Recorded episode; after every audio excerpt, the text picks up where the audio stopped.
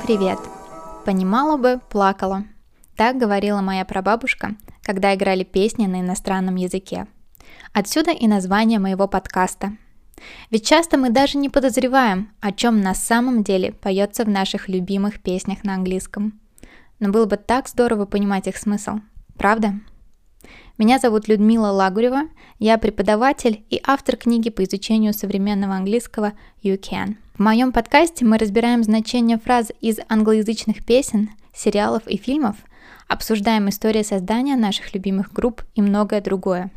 Подписывайтесь на подкаст «Понимала бы, плакала», чтобы учить английский не скучно – Видеоверсии выпусков, а также другие полезные материалы от меня вы можете найти на моем YouTube-канале «Твой учитель английского» и в моем Instagram-аккаунте.